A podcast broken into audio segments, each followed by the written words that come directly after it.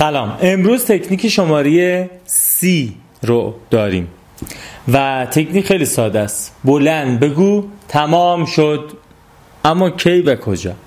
خیلی کاربردی ها. ببین، ما وقتی میایم کاری رو انجام میدیم، اگه ته و زمان انتهایی مشخص براش نگذاریم، هم ذهنمون مقاومت میکنه برای شروع کردنش، هم داریم انجامش میدیم نمیتونیم ازش دست برداریم. این تکنیک رو من از کارل نیوپورت در کتاب کار عمیق یاد گرفتم که میگه من ساعت پنج بعد از ظهر، مثلا ها ساعت پایان کارش، بلند میشم، بلند میگم وقتی کارم انجام دادم، یا چند دقیقه این ور اون ور، البته با شدت خیلی خیلی زیاد و با تمرکز بسیار بالا کارم رو انجام میدم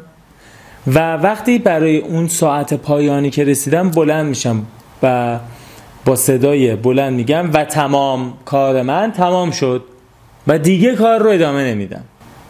در واقع خودش رو شرطی سازی میکنه و ذهن میفهمه که بعد از اون چون قرار نیست کار انجام بشه، بهتر قبلش با شدت بالاتری کار رو انجام بدیم.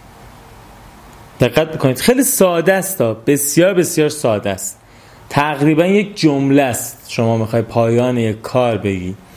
ولی وقتی اینو در انتهای کارت میگی، در تکرار اون در زمانهای طولانی مدت میگی و اجراش نمی کنی، در زمانهای طولانی مدت باعث میشه ذهنت یاد بگیره قبل از اینکه اون جمله رو تو بگی و پاشه و نخواد انجام بده، کار رو با دقت انجام بده. مثلا شما میخوای کتاب بخونی تا یازده شب، خب فرض مثلا ساعت هشت و نیم شروع میکنی تا یازده شب، یازده یه رو به یازده یازده و ده دقیقه که دیگه دیدی اوکیه، من زمانم رو گذاشتم،